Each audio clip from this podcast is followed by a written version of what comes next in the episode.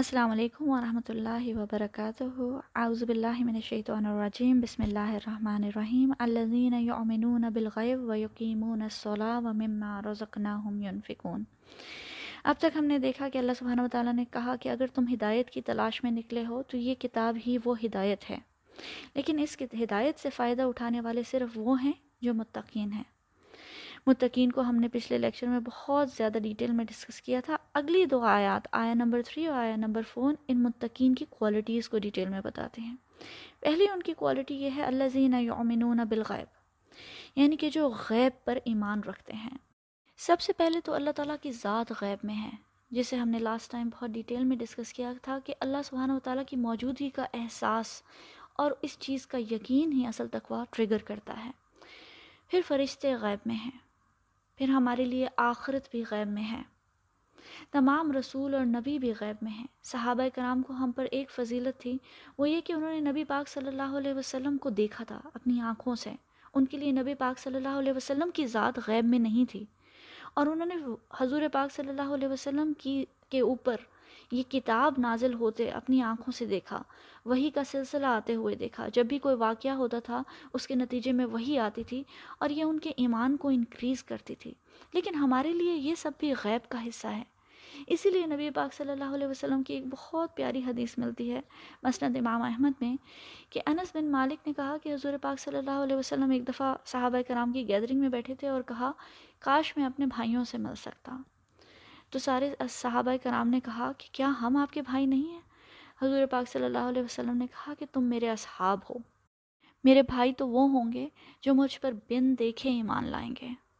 تو یہ ہے غیب پر ایمان لانے کی فضیلت۔ پھر آگے ہے وَيُقِيمُونَ الصَّلَاةَ وَمِمَّا رَزَقْنَاهُمْ يُنْفِقُونَ۔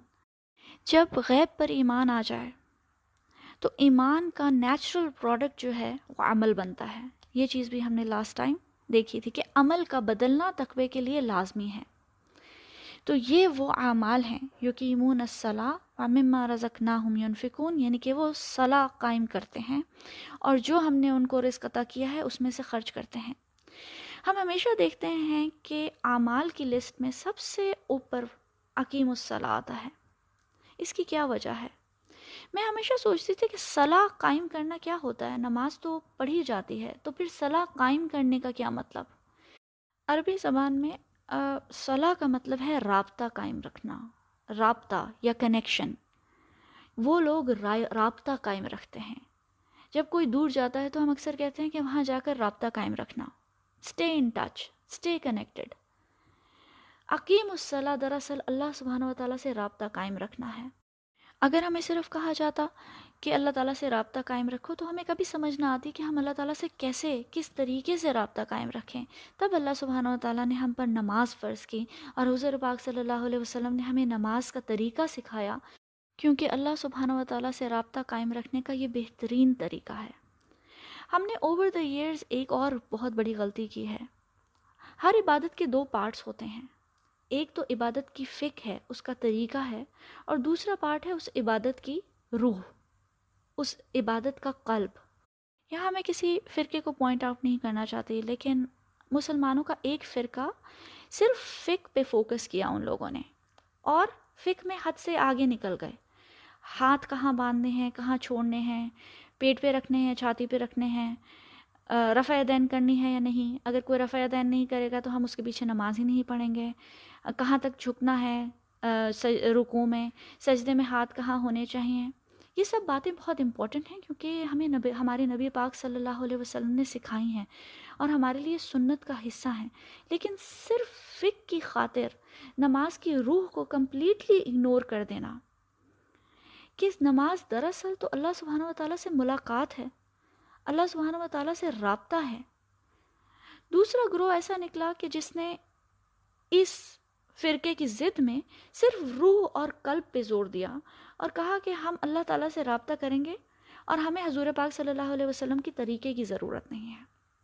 تو انہوں نے اپنا طریقہ نکال لیا۔ لیکن ہم کون ہیں، ہم کس کو فالو کریں؟ ہمیں اللہ تعالیٰ نے امت الوسطہ کہا ہے، دا مڈل نیشن، ایسی امت جو بیچ میں ہے۔ اسی لیے صراط مستقیم بھی جو ہے بیچ کی راہ ہے۔ ایکسٹریمز پہ جا کے ہم اس راہ سے بھٹک جائیں گے۔ نبی پاک صلی اللہ علیہ وسلم نے ہمیں طریقہ بھی بتایا اور روح بھی بتائی۔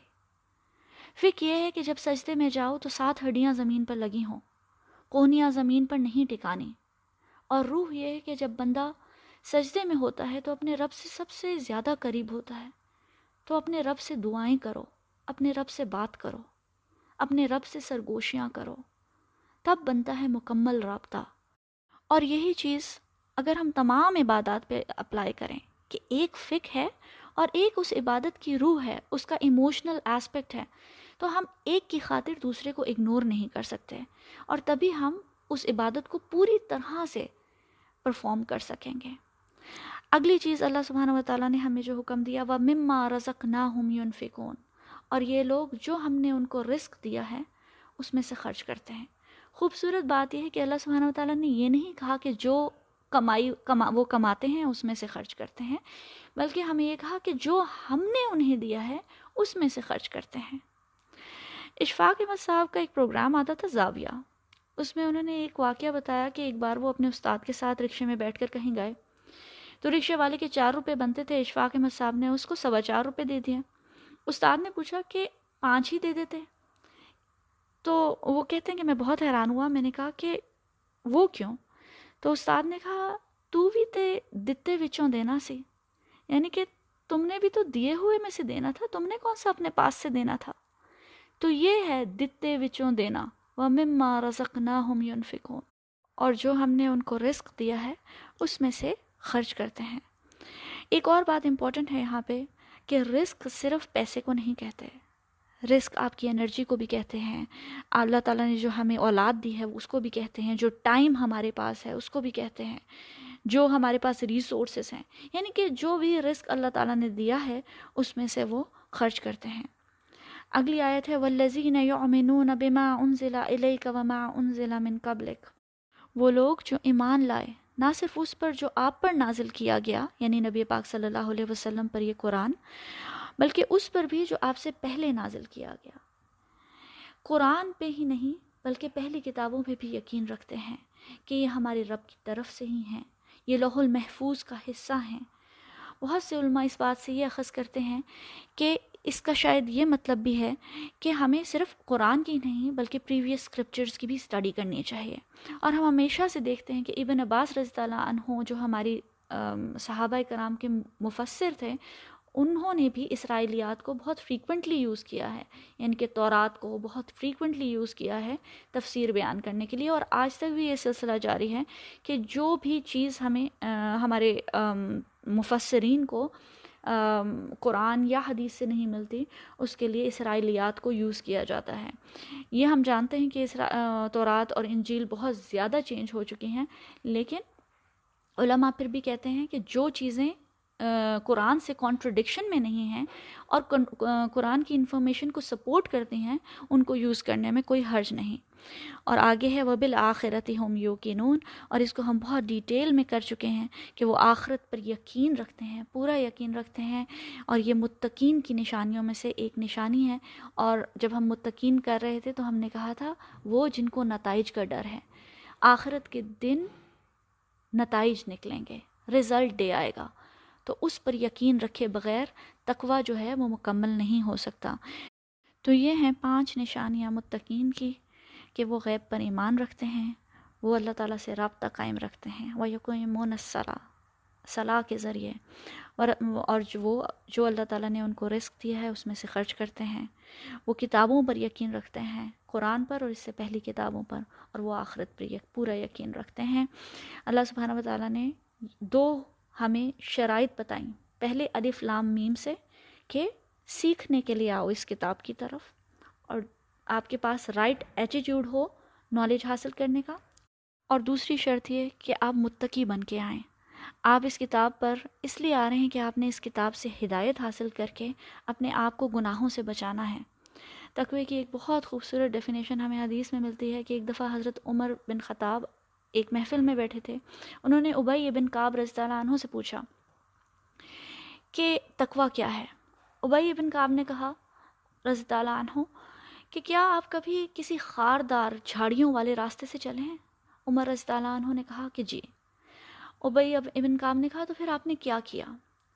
عمر رضی اللہ عنہ نے کہا کہ میں نے اپنے بازو چڑھائے، اپنے کپڑے سمیٹے اور بہت ہی مشکل سے ایک ایک قدم پھونک پھونک کے اٹھایا، اپنے آپ کو مشکل سے بچایا۔